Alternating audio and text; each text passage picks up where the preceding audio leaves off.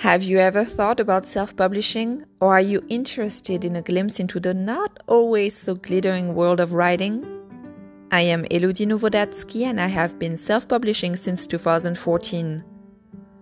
Join me in my self publishing adventures with a self published author's diary. Every week, I'll discuss the ups and downs and everything in between of my writing life. I'll share what has worked for me, what hasn't, what some of my inspiration is, and more. I'll interview, fancy word for chatting, writers at different stages of their writing adventures. Ready, set, write, or read, or listen to a self published author's diary.